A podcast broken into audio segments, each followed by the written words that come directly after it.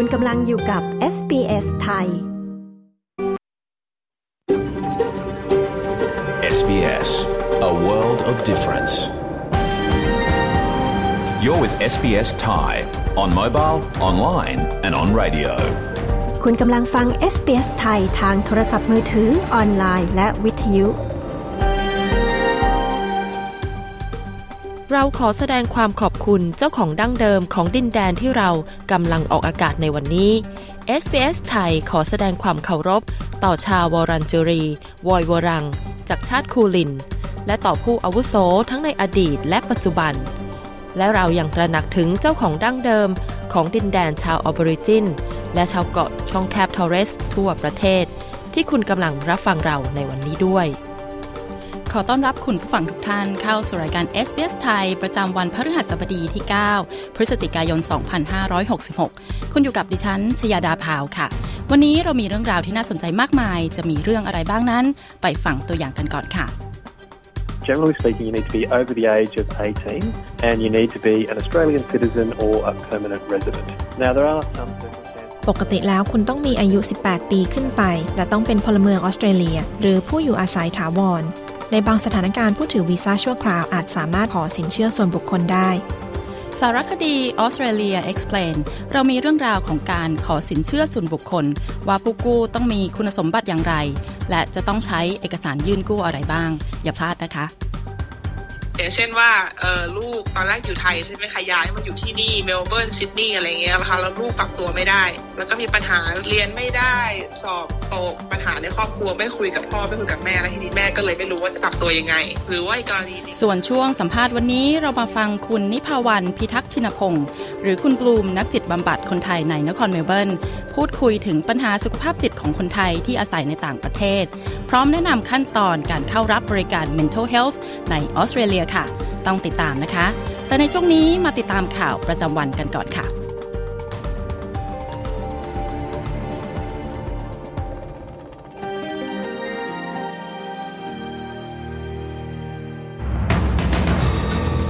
ผู้ใช้งาน Optus เรียกร้องค่าชดเชยด้านรัฐบาลประกาศตรวจสอบย้อนหลัง ศาลสูงออสเตรเลียได้ยกเลิกคำสั่งการกักกันผู้ขอลี้ภัยแบบไม่กำหนดเวลา ชี้ ขัดต่อข้อกฎหมาย ไฟป่าที่ทารากำลังดีขึ้น แม้จะยังมีสัญญาณเตือนการประทุอีก 6 ครั้งทั่วรัฐควีนสแลนด์ติดตามสรุปข่าวรอบวันจาก SBS ไทย ประจำวันที่ 9 พฤศจิกายน 2566 กับกระผม วาวิทหนูช่วย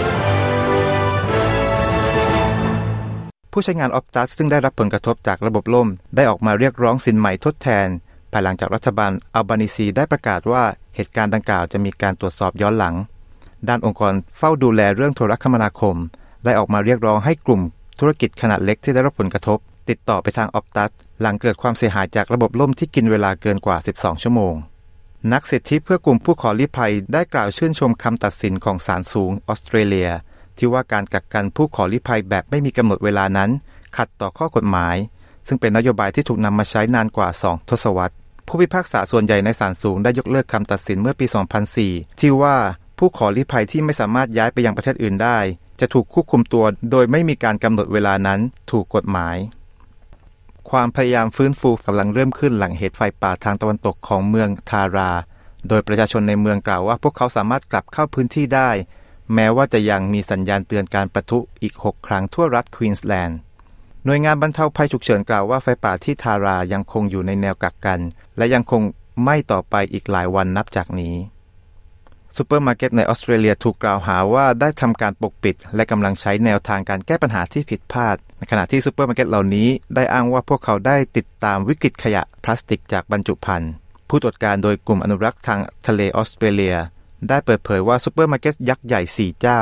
สอบตกเรื่องความพยายามในการจัดการและลดการใช้พลาสติกในสินค้าของพวกเขา โดยพบว่า Audi ได้คะแนนประเมินสูงสุดอยู่ที่ 20%ในความพยายามลดการใช้พลาสติก นำหน้าโคลที่ได้คะแนน 15% w o o l w o r t h ที่ได้ 10%และ Mad Cash ซึ่งเป็นเจ้าของ IGA และ Foodland ที่ได้คะแนนประเมินเพียง 3%เท่านั้น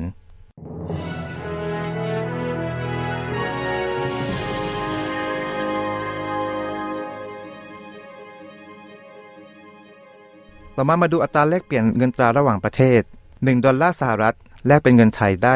35 บาท 54 สตางค์ 1 ดอลลาร์ออสเตรเลียแลกเป็นเงินไทยได้ 22 บาท 76 สตางค์ 1 ดอลลาร์ออสเตรเลียแลกเป็นดอลลาร์สหรัฐได้ 64 เซนต์มาดูพยากรณ์อากาศทั่วฟ้าออสเตรเลียในวันศุกร์ที่ 10 พฤศจิกายน 2566 ในวันพรุ่งนี้ เพิร์ธท้องฟ้าจะมีเมฆบางส่วน อุณหภูมิสูงสุดอยู่ที่ 24 องศาอดิเลดจะมีแดดจ้า อุณหภูมิสูงสุดอยู่ที่ 37 องศา เมลเบิร์นจะมีเมฆหนา จากนั้นฟ้าจะค่อยใส อุณหภูมิสูงสุดอยู่ที่ 31 องศา โฮบาร์ตจะมีแดดจ้า อุณหภูมิสูงสุดอยู่ที่ 25 องศา แคนเบรา ท้องฟ้าจะมีเมฆบางส่วน อุณหภูมิสูงสุดอยู่ที่ 28 องศา ซิดนีย์ ท้องฟ้าจะมีเมฆบางส่วน อุณหภูมิสูงสุดอยู่ที่ 27 องศา บริสเบน ท้องฟ้าจะมีเมฆบางส่วน อุณหภูมิสูงสุดอยู่ที่ 27 องศา ดาวิน มีโอกาสที่จะเกิดพายุ อุณหภูมิสูงสุดอยู่ที่ 32 องศา ทั้งหมดนี้คือสรุปข่าวรอบวันจาก SBS ไทย ประจำวันที่ 9 พฤศจิกายน 2566 กับกระผม วาริศหนูช่วย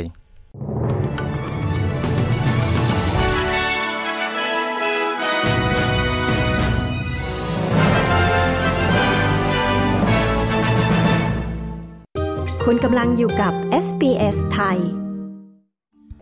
คุณกำลังฟังรายการ s อ s ไทยกับดิฉัน ชยดาพาวค่ะ คุณสามารถฟังรายการสดของเราได้ทุกวันจันทร์และวันพฤหัสบดี เวลา 14 นาฬิกาทางช่อง s อ s 3นะคะ และคุณยังคงสามารถรับฟังซ้ำได้ในช่วงเวลาเดิมที่เวลา 22 นาฬิกาทางช่อง s อ s 2ค่ะ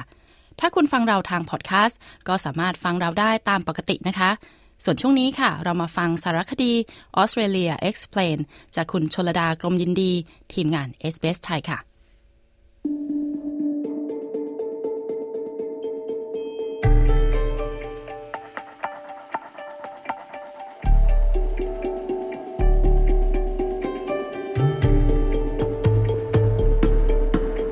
ด้วยสถานการณ์วิกฤตค่าครองชีพตอนนี้นะคะ หลายคนอาจจะสนใจขอสินเชื่อมากขึ้น แต่ก่อนที่จะทำสัญญากู้ยืมนะคะ คุณเมลิซาคอมปานโยนีผู้สื่อข่าวของ SBS แนะนำว่าควรพิจารณาถึงหลาย ๆ ปัจจัยค่ะใน Australia Explain ตอนนี้ ดิฉันชลดากรมยินดี SBS ไทย เรียบเรียงและนำเสนอค่ะ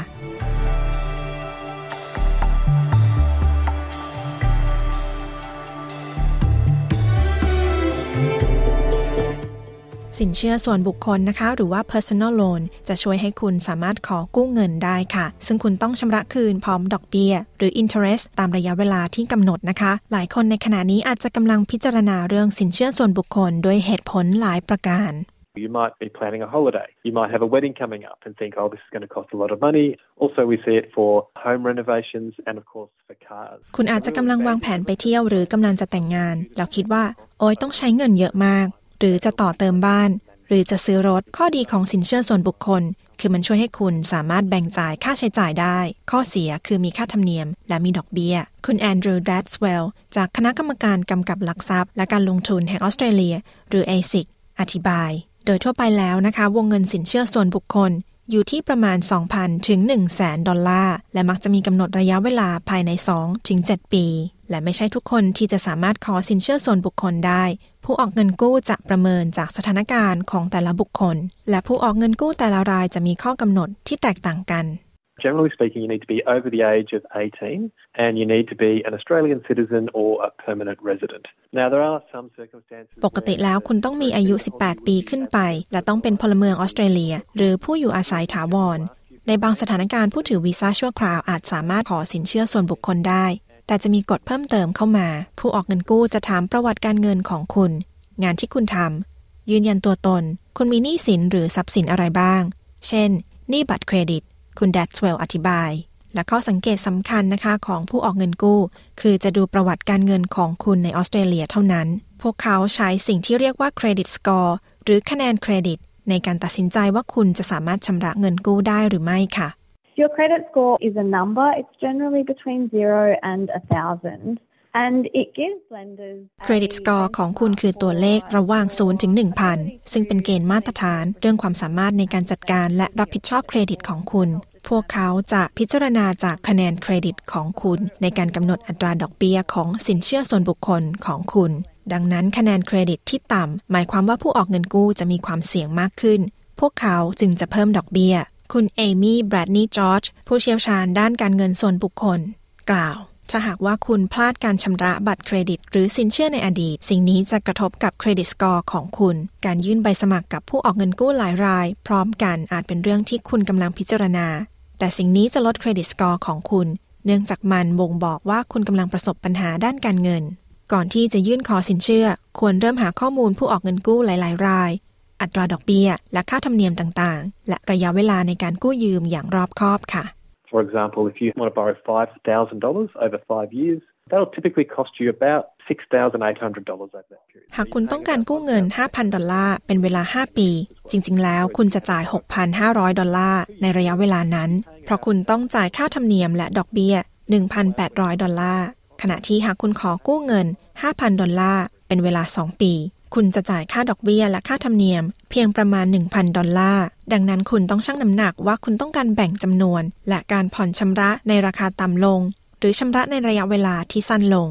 คุณดัตเวลกล่าว เครื่องคำนวณสินเชื่อส่วนบุคคลของ Money Smart นะคะ จะช่วยให้คุณสามารถคำนวณเงินที่ต้องชำระคืน เมื่อคุณใส่จำนวนเงินกู้และอัตราดอกเบี้ยที่ต้องการ สถาบันการเงินหลายแห่ง เช่นธนาคารหรือกองทุนต่างๆ มีสินเชื่อส่วนบุคคล ที่คุณสามารถปรับให้ตรงตามที่คุณต้องการได้ค่ะ These financial institutions generally will offer more competitive interest rates. Banks and mutuals are bound by responsible lending. ปกติแล้วสถาบันการเงินต่างๆ จะแข่งกันเสนออัตราดอกเบี้ย ธนาคารและกองทุนหลายแห่งต้องปฏิบัติตามกฎระเบียบ เพื่อให้แน่ใจว่าผู้ของเงินกู้สามารถผ่อนจ่ายได้ มีผู้ออกเงินกู้หลายเจ้าที่ไม่ใช่ธนาคาร และปกติแล้วข้อกำหนดในการประเมินมักจะไม่เคร่งครัดเท่าของธนาคาร แต่อย่างไรก็ตามคุณอาจต้องจ่ายดอกเบี้ยหรือค่าธรรมเนียมในราคาที่สูงกว่า คุณพอลฟาร์เมอร์จาก People's Choice กล่าว และสินเชื่อส่วนบุคคลนะคะมี 2 ประเภทหลักค่ะ แบบที่มีหลักประกัน และแบบที่ไม่มีหลักประกัน สินเชื่อที่มีหลักประกัน จะใช้ในกรณีซื้อสินทรัพย์ขนาดใหญ่ เช่น รถยนต์ Secured personal loans is where the lender will take security over the asset, and the asset is what you're purchasing with the funds from the personal loan. The reason why the lender สินเชื่อส่วนบุคคลที่มีหลักประกัน คือผู้ออกเงินกู้ ใช้สินทรัพย์นั้นเป็นหลักประกัน ซึ่งเป็นสิ่งที่คุณซื้อ โดยเงินจากสินเชื่อส่วนบุคคล เป็นการลดความเสี่ยงของการสูญเงินกู้ หากคุณไม่สามารถปฏิบัติตามข้อผูกพันได้ อัตราดอกเบี้ยที่คุณต้องชำระจะต่างไป ขึ้นอยู่กับอายุของสินทรัพย์ของคุณ คุณฟาร์เมอร์อธิบาย และเนื่องจากผู้ออกเงินกู้ มีสินทรัพย์ของคุณเป็นหลักประกัน จึงสามารถยึดคืนได้ หากคุณไม่ชำระคืน ปกติแล้วสินเชื่อแบบมีหลักประกัน จะมีอัตราดอกเบี้ยแบบคงที่ หรือที่เรียกว่า fixed interest rate และคุณอาจต้องทำประกันสินทรัพย์ของคุณ สินเชื่อส่วนบุคคลแบบที่ 2 คือสินเชื่อแบบที่ไม่มีหลักประกัน ซึ่งจะอนุมัติให้นำเงินไปใช้ตามจุดประสงค์ของผู้ขอเงินกู้ For an unsecured personal loan, you will not need to provide an asset as a security, but the interest rate will generally be higher. For an unsecured สำหรับสินเชื่อส่วนบุคคลแบบที่ไม่มีหลักประกัน คุณไม่ต้องมีสินทรัพย์เพื่อเป็นหลักประกัน แต่อัตราดอกเบี้ยจะสูงกว่า ผู้ออกเงินกู้จะจำกัดจำนวนเงินที่คุณจะสามารถขอกู้ได้ ปกติแล้วอยู่ที่ 2,000 ถึง 20,000 ดอลลาร์ คุณฟาร์เมอร์อธิบาย และถ้าหากว่าคุณมั่นใจว่าคุณสามารถปฏิบัติตามข้อกำหนดทั้งหมด และผ่อนชำระคืนได้ คุณต้องสามารถยื่นขอเงินกู้ทางออนไลน์ กับผู้ออกเงินกู้ที่คุณต้องการ และแนบเอกสารที่ต้องใช้ อย่างไรก็ตามการปฏิเสธการขอสินเชื่อ ถือว่าเป็นเรื่องปกติค่ะ When they're assessing your application, if they feel that your income isn't enough to cover repayments, they could reject your application. And tied to income เมื่อ as พวกเขาประเมินเอกสารของคุณ และรู้สึกว่ารายได้ของคุณไม่เพียงพอที่จะสามารถผ่อนจ่ายได้ พวกเขาจะปฏิเสธคำขอของคุณ และหากคุณไม่มีงานหรือรายได้ที่มั่นคง หรือไม่ได้ทำงานเป็นเวลานาน พวกเขาจะพิจารณาปัจจัยเหล่านั้น คุณแบรดนีย์จอร์จกล่าว และแม้ว่าคุณจะสามารถขอสินเชื่อส่วนบุคคลได้แล้วนะคะ สถานการณ์ด้านการเงินของคุณอาจเปลี่ยนแปลงภายหลังได้ หากคุณไม่สามารถผ่อนชำระได้ตรงเวลา มักจะมีค่าธรรมเนียมเพิ่มเติม และการแก้ปัญหาโดยการใช้สินเชื่อเงินด่วน หรือเพิ่มวงเงินบัตรเครดิตของคุณ อาจก่อให้เกิดวงจรหนี้ได้ค่ะ หากคุณพบว่าคุณกำลังตกอยู่ในสถานการณ์ลำบาก ควรปรึกษาผู้ออกเงินกู้เรื่องทางเลือกต่างๆ พวกเขาสามารถช่วยเปลี่ยนแปลงเงื่อนไขให้คุณได้ คุณ d a t s w e l l จาก Money Smart แนะนำให้ผู้ที่กำลังประสบความลำบากด้านการเงินนะคะ ให้ติดต่อที่ปรึกษาด้านการเงิน หรือ financial counselor ค่ะ Financial counsellors are free and you can access them via the National Debt Helpline on 1800 007 007. ที่ปรึกษาด้านการเงินไม่มีค่าใช้จ่าย คุณสามารถติดต่อผ่านสายด่วนช่วยเหลือหนี้แห่งชาติ หรือ National Debt Helpline ได้ที่เบอร์ 1800 007 007 หรือขอล่ามที่เบอร์ 131 450 หากภาษาอังกฤษ ไม่ใช่ภาษาหลักของคุณ พวกเขาจะช่วยติดต่อให้คุณ คุณดัตเวลกล่าว และควรระวังต่อสแกมนะคะ เว็บไซต์ Money Smart มีข้อมูลที่จะช่วยให้คุณระบุสแกม หรือคำแนะนำหากคุณคิดว่าคุณกำลังถูกหลอกค่ะ It's very important that if you're getting contacted about a personal loan to check the credentials of the company or the person you're dealing with. หากมีใครติดต่อคุณเรื่องสินเชื่อส่วนบุคคล ควรตรวจสอบข้อมูลของบริษัท และคนที่คุณกำลังติดต่ออยู่ อย่าตกลงทำสิ่งใดก่อนตรวจสอบ ระมัดระวังเสมอ หาข้อมูล และหากคุณมีข้อสงสัย ให้สอบถามหาความช่วยเหลือ คุณแดัตเวลอธิบาย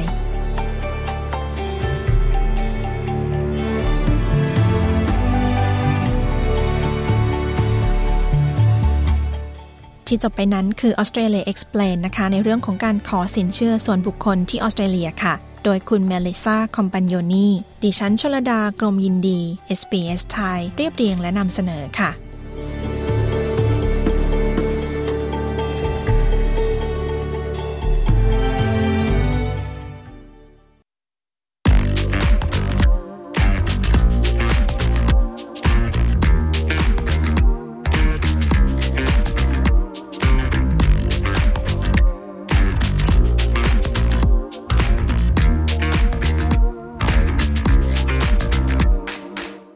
คุณนิพาวันพิทักษ์ชินพงศ์หรือคุณบลูม นักจิตบำบัดคนไทยในนครเมลเบิร์น พูดคุยถึงปัญหาสุขภาพจิตหรือ mental health ของคนไทยไกลบ้าน ว่ามีปัญหาอะไรบ้าง และจะมีวิธีแก้ไขอย่างไร รวมถึงแนะนำขั้นตอนการรับบริการ mental health ในออสเตรเลียค่ะ ดิฉันชยดาพาวเวลล์ SBS ไทยรายงาน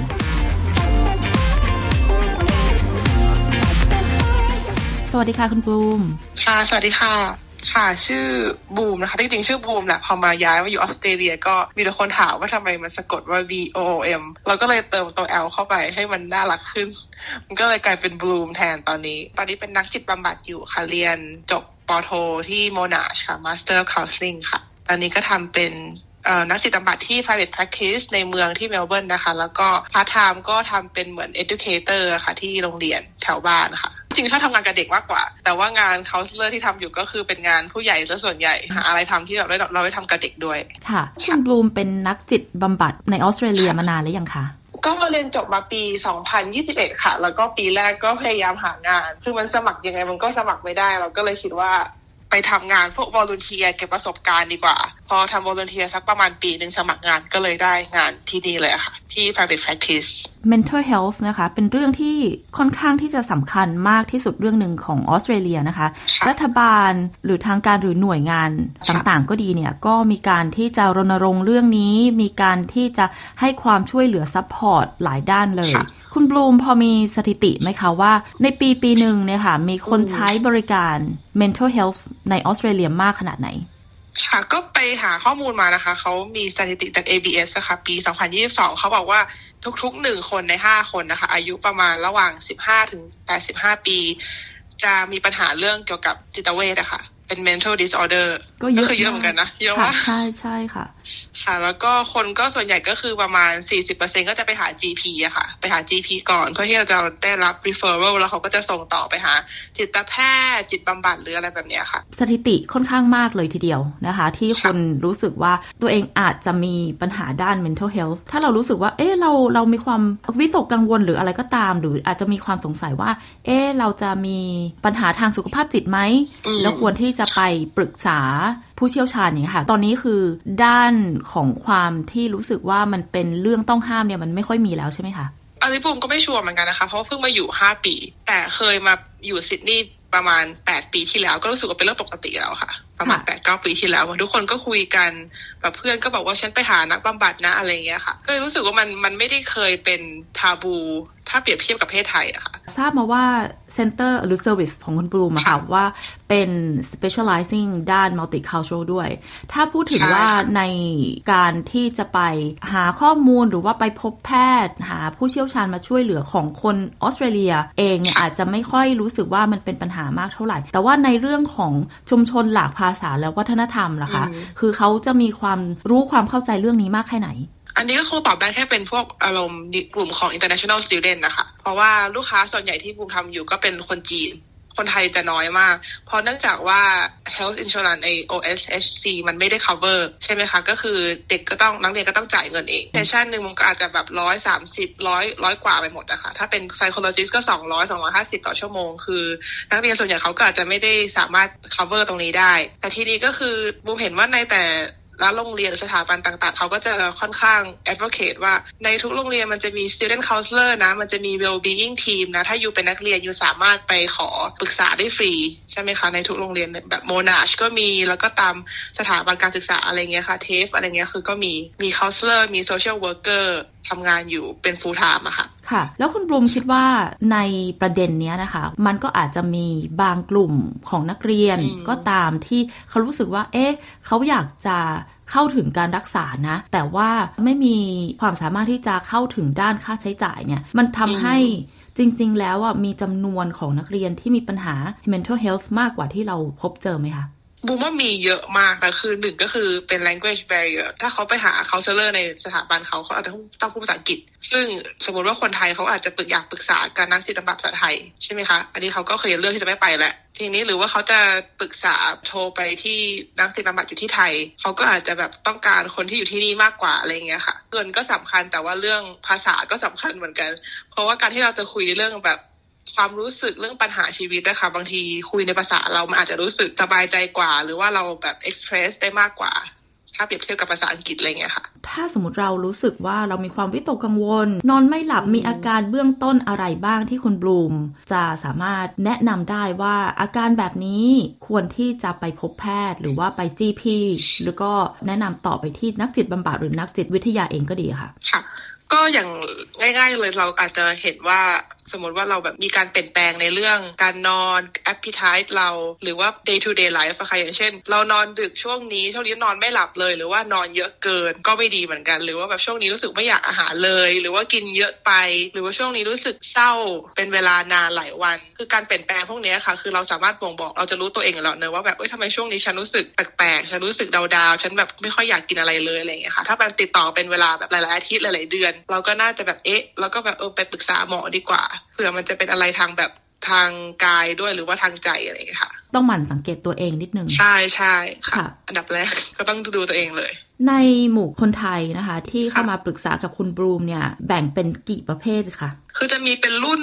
รุ่นบูมเลยค่ะ ก็คืออายุประมาณประมาณสามสิบอะค่ะสามสิบถึงสี่สิบแล้วก็จะมีเป็นรุ่นแม่บ้านเลยค่ะ แบบสี่สิบห้าสิบที่แบบว่ามีครอบครัวที่นี่มีสามีมีลูกแล้วอย่างเงี้ยค่ะเป็นประมาณสองกลุ่มเนี้ยค่ะ จะไม่ค่อยมีแบบเด็ก วัยรุ่นสักเท่าไหร่ ในกลุ่มแรกค่ะ ที่อายุยังน้อยอยู่30ต้นต้นสามสิบเนี่ยนะคะ เขามีปัญหาอะไรมากที่สุดคะ ส่วนใหญ่ก็คือจะ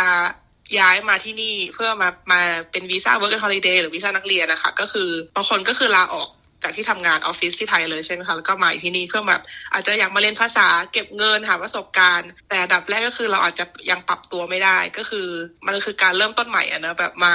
หาที่พักใหม่หาเพื่อนใหม่ เราไม่แบบเป็นเมืองที่เราไม่เคยมามาก่อนนะคะ ก็คือการปรับตัวก็อาจจะเป็นปัญหาได้ ไม่รู้ว่าจะต้องไปหางานยังไงหางาน แล้วก็หางานไม่ได้ เรียนก็เรียนไม่ค่อยรู้เรื่อง เพื่อนก็ต้องหาเพื่อนใหม่อะไรเงี้ยค่ะ มันก็เป็นเรื่องที่ทำให้เครียดเหมือนกันนะคะ เพราะว่ามันใช่ค่ะเกี่ยวกับชีวิตความเป็นอยู่ที่ย้ายมาประเทศใหม่เลย ใช่ค่ะมันจะเป็นเรื่องความแบบ expectation นะคะ ความคาดหวังก็คืออย่างเช่นเป็นวีซ่านักเรียนใช่ไหมคะทุกคนก็จะคิดว่ามาฉันจะต้องฝึกภาษาได้ภายในสี่เดือน ภาษาอังกฤษจะต้องดีมากแต่สุดท้ายมาถึงก็คือ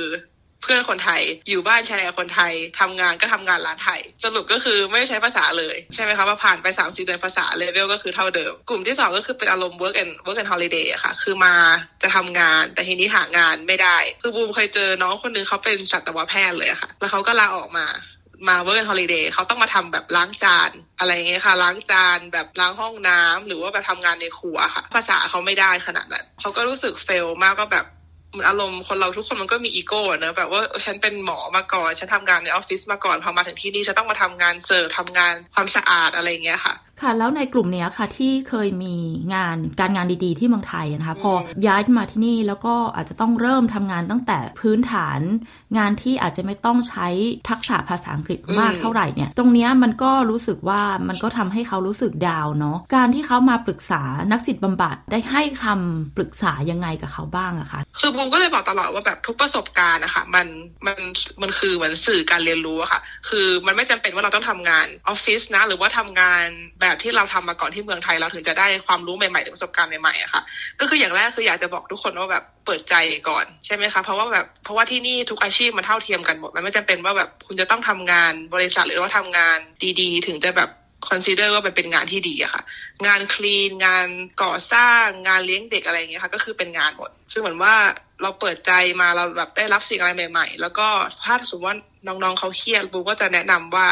ให้เหมือนว่าให้หากิจกรรมทำอย่างเช่น น้องคนนี้เขาชอบเล่นแบดมาชอบตีแบดบุ้งก็จะบอกว่าเอางั้นเราแบบมาหาแบบกลุ่มเพื่อนที่นี่ไหมเพื่อนเอเชีย หรือเพื่อนฝรั่งที่เขาชอบแบบนัดกันไปตีแบดอะไรเงี้ยค่ะ คือพยายามหาทำกิจกรรมที่เราแบบเคยชอบทำที่เมืองไทย แล้วก็แบบมาทำที่นี่ มันก็จะแบบได้รับความคุ้นเคยบ้างค่ะ แล้วกลุ่มนี้ค่ะ ส่วนใหญ่แล้วจะอยู่ต่อ หรือว่าจะเลือกกลับเมืองไทย บูมว่าเลิกกลับ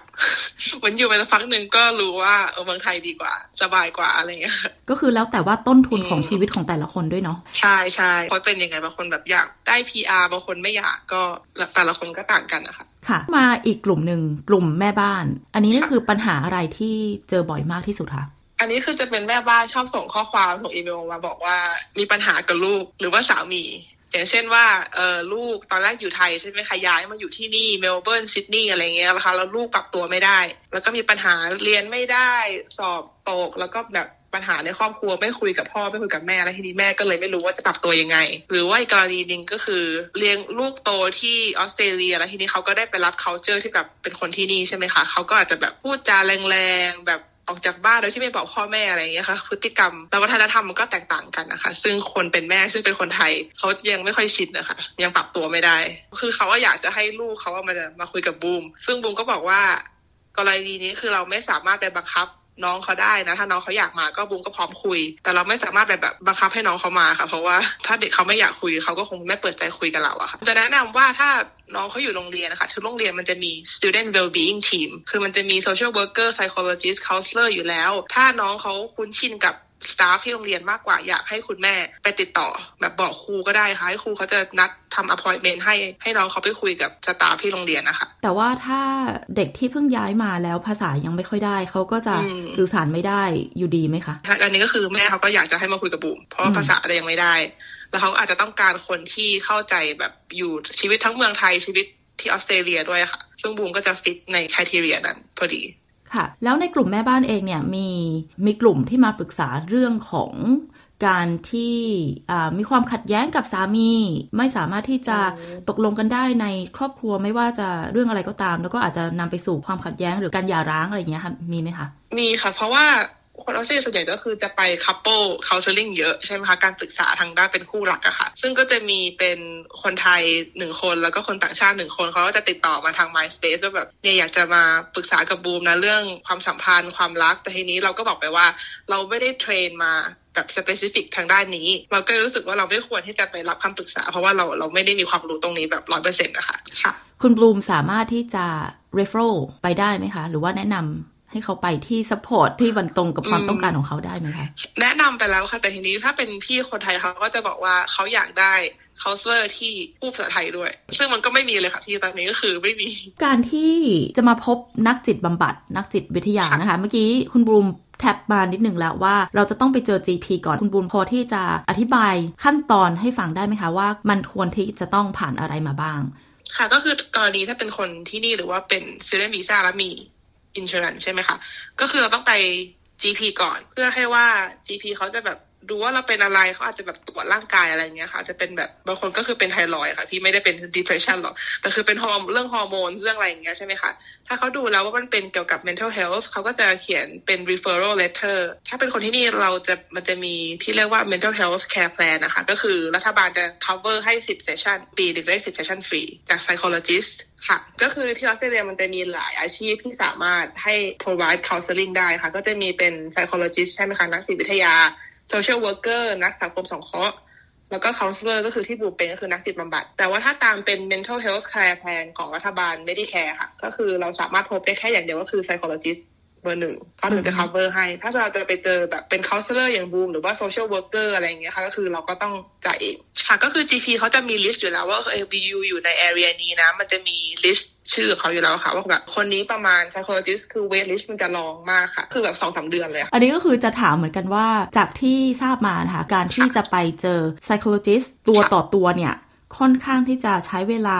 รอนานมาก แล้วมันก็จะมีอีกวิธีหนึ่งก็คือสามารถที่จะนัด appointment ออนไลน์ได้ อันนี้ก็จะเร็วกว่านิดหนึ่งแต่ว่าการที่จะเจอหรือว่าพูดคุยกับ psychologist นักจิตวิทยาออนไลน์นะคะ ก็มี ขั้นตอนที่ซับซ้อนยุ่งยากมาก ๆ โดยที่เหมือนกับว่าถ้าคนที่ไม่ค่อยเก่งภาษาหรือว่าไม่ค่อยเก่งเรื่องเทคโนโลยีเนี่ย ก็จะเป็นปัญหา อันนี้คือคุณบรูมมีคำแนะนำยังไงบ้างคะเออบูมคิดว่าถ้าเป็นเรื่องภาษาเลยอะแล้วถ้าเราไม่อยากที่จะคุยภาษาอังกฤษอะค่ะอันนี้ก็ยากแหละใช่ไหมอย่างเช่นถ้าคนจีนอยากคุยกับคนจีนคนไทยอยากคุยกับคนไทย อันนี้บูมก็รู้สึกว่าถ้าจะเจอไซโคโลจิสจริงๆอะเอาจริงๆถ้าเป็นออนไลน์คุยที่ไทยก็ได้ค่ะ เราไม่จำเป็นต้องคุยที่นี่หรอก ใช่ไหมแต่มันก็แล้วแต่คนนะคะบางคนเขาก็อยากได้คนที่นี่อยู่ออสเตรเลียโตที่นี่ทำงานที่นี่อะไรเงี้ยค่ะ มันก็ต้องแล้วแต่ผู้มารับบริการเลือกด้วยค่ะเซกชันนี้ก็มีความต้องการที่จะได้นักจิตวิทยา หรือว่านักจิตบำบัดสองภาษาอย่างมากเลย เพื่อที่จะมารองรับความต้องการตรงนี้ใช่ค่ะ เพราะว่าคลินิกที่ปูทำอยู่ MySpace นะคะคือส่วนใหญ่จะเป็นคนจีน เป็น counselor จีน psychologist คนจีนนะคะ ซึ่งลูกค้าคนจีนเราเยอะมาก เป็นคนจีนที่โตที่นี่เกิดที่นี่ แต่ว่าเขา prefer ที่จะบำบัดอยากจะพูดภาษาจีน คือลูกค้าคือเยอะมากค่ะตอนนี้แล้วคุณบลูมคิดว่าการมาอาศัยอยู่ในต่างประเทศ หรือว่าการย้ายถิ่นฐานมาอยู่ที่ต่างประเทศเนี่ยมีผลกับ mental health มากน้อยแค่ไหนคะ บลูมว่ามีมากเลยค่ะ เพราะทุกคนก็เหมือนว่าเรามาตัวคนเดียวใช่ไหมคะ เราไม่มี support จากเพื่อนจากครอบครัว แล้วก็อย่างที่บอกว่าเราต้องปรับตัวเยอะค่ะ ถ้าแบบได้งานใหม่หาบ้านใหม่ มีเพื่อนใหม่ทุกอย่างมันคือการปรับตัวตลอดอะค่ะ เหมือนเราออกจาก comfort zone เราเนอะแล้วพอมาอยู่ที่นี่บลูมก็มีปัญหาของบลูมเองแล้วก็แบบเพื่อนก็มีก็คืออากาศคืออากาศถ้ายิ่งหน้าหนาวฝนตกอะไรเงี้ยคือมันจะรู้สึกเหงา รู้สึกเศร้า รู้สึก down รู้สึกแบบโอ้ไม่อยากทำอะไรเลย เป็นแบบอารมณ์ seasonal depression นะคะไทยมันไม่มีใช่ไหมคะทุกๆวันคืออากาศดีแดดแดดร้อนแดดจ้าอะไรเงี้ยค่ะ คือมาที่นี่มันก็คือต้องปรับตัวเยอะคือหลายหลายคนก็รู้สึกว่าโอ้โหแบบวันนี้ทำไมมันแบบ cloudy จังมันมืดจังแบบรู้สึกแบบเหนื่อยน่าเบื่ออะไรเงี้ยค่ะ คือได้ยินเพื่อนๆบ่นเยอะเหมือนกัน เวลาที่เรารู้สึกค่อนข้างเหงานะคะ รู้สึกว่านอนไม่หลับอะไรก็ตามมีไซน์ของวิตกกังวล หรือว่า mental health issues เนี่ย วิธีหนึ่งที่จะสามารถช่วยได้มีวิธีผ่อนคลายอะไรบ้างที่อยากจะแนะนำให้คนที่รู้สึก เอ๊ะฉันจะคิดมากไปหรือเปล่าอะไรเงี้ยค่ะมีวิธีไหนบ้างที่จะผ่อนคลายหรือว่าบำบัดตัวเอง ให้เรามีจิตใจที่ผ่อนคลายมากขึ้นนะคะค่ะ อย่างแรกคือเราต้องพูดว่าแบบจริง ๆ ความเครียดความกังวล ความเศร้า มันก็เป็นแค่เหมือนอิโมชันอิโมชันหนึ่งอะค่ะเหมือนเหมือนกับความมีความสุขความหิวอะไรเงี้ยค่ะ คือบูไม่อยากให้ไปคิดว่า มันเป็นความรู้สึกที่ลบๆคือมันเกิดขึ้นได้ได้ได้ทุกๆวันนะคะ คือมันไม่มีใครที่แบบเจ็ดวันฉันรู้สึกดีมากทั้งเจ็ดวันหรือทั้งเดือนอะไรอย่างเงี้ยค่ะ คืออารมณ์เรามันก็ขึ้นขึ้นลงลงอยู่แล้วใช่ไหมคะ ก็ถ้าสมมติว่า มีวิธีไหนที่มันจะทำให้รู้สึกดีขึ้น เราก็ต้องหนึ่งเราต้องรู้จักตัวเองก่อน ว่าเราชอบทำอะไร ใช่ไหมคะบางคนชอบแบบเออวาดรูปชอบแบบเพ้นชอบออกไปเดินออกไปทำออกกำลังกายอะไรเงี้ยคือคือเราต้องหากิจกรรมที่เราชอบก่อน อันดับแรกเราต้องแบบรู้จักตัวเองก่อนว่าเราชอบอะไรเราไม่ชอบอะไร เหตุการณ์ไหนทำให้เรารู้สึกเศร้าง่ายขึ้นหรือว่ามีความสุขได้ง่ายง่ายกว่าปกติอะไรเงี้ยค่ะ ส่วนพอเราเศร้าๆหรือว่าdown ๆก็บลูมรู้สึกว่า self care คือการดูแลตัวเองเป็นอะไรที่สำคัญ คือบลูมจะบอกเพื่อนตลอดว่าแบบ หรือบอกคนที่บลูมคุยด้วยตลอดแบบ คือเราควรจะแบบจัดตารางเวลาเลยค่ะ อย่างเช่นแบบ เดือนละครั้งหรือสองครั้งเป็นวันหนึ่งที่เราให้ตัวเองใช่ไหมคะอย่างบางคนก็แบบไปทำเล็บต่อขนตาไปออกกำลังกายไปเดินไปนัดเจอเพื่อนอะไรเงี้ยค่ะ ก็คือเป็นวันวันหนึ่งที่เราแบบ dedicate ให้กับตัวเราเองเลยมีข่าวที่เพิ่งผ่านมาไม่ว่าจะเป็นในไทยเองนะคะ หรือว่าที่ต่างประเทศเองอเมริกาเอง เกี่ยวกับการที่อาจจะมี tragedy นะคะเป็นเหมือนกับว่ากราดยิงอะไรก็ตาม แล้วก็จะเจอว่ามีคนอายุน้อยมากขึ้นเรื่อยๆเนี่ยที่มาก่ออาชญากรรมแบบนี้นะคะ คุณบลูมคิดว่ามันมีผลกระทบกับ mental health ขนาดไหน แล้วก็ควรที่จะช่วยดูแลหรือว่าพ่อแม่ที่ฟังอยู่ตอนนี้ค่ะ จะช่วยดูแลช่วยสังเกตลูกหลานยังไงได้บ้างสำหรับบูมคือบูมเป็นคนเชื่อว่าครอบครัวคือสำคัญมากแบบฟาวเดชันของครอบครัวแบบ ไม่จำเป็นต้องเป็นพ่อแม่ก็ได้ค่ะบางคนไม่มีพ่อแม่แบบลุงป้านาอา หรือผู้ที่ดูแล คือควรจะเข้าใจว่าตอนนี้มันเป็น generation ใหม่แล้ว เราจะต้องปรับตัวใช่ไหมคะเราจะต้องแบบรู้ว่าสื่อที่ลูกเราหลานเรากำลังเสพอยู่มันคืออะไรบ้าง อย่างเช่นแบบ TikTok เกมอะไรบ้างที่เขากำลังเล่นอยู่หนังอะไรเพลงอะไรที่เขากำลัง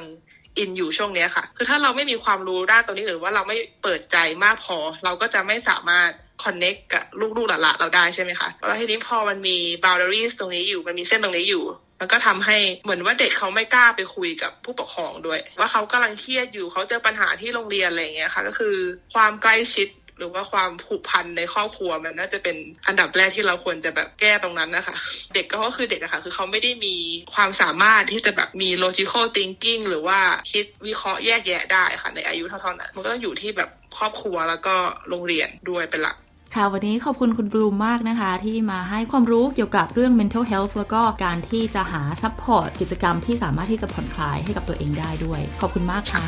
ค่ะขอบคุณค่ะ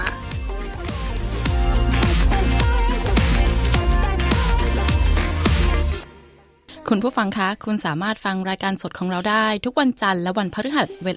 เวลา 14 นาฬิกานะคะ ทางช่อง SBS 3 ค่ะ หรือถ้าคุณสามารถรับฟังได้ในช่วงเวลาเดิมนะคะ ที่เวลา 22 นาฬิกาทางช่อง SBS 2 ค่ะ แต่จะไม่ใช่รายการสดนะคะ จะเป็นรายการที่เราออกซ้ำค่ะ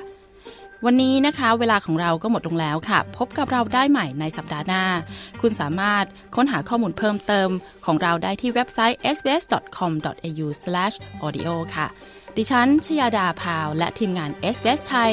ขอขอบคุณทุกท่านที่ติดตามรับฟังนะคะ ลาไปก่อนค่ะ สวัสดีค่ะ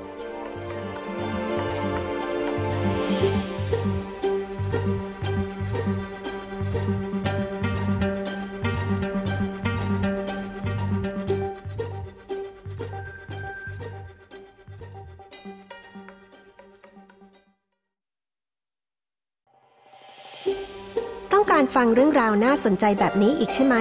ฟังได้ทาง Apple Podcast Google Podcast Spotify หรือที่อื่น ๆ ที่คุณฟัง podcast ของคุณ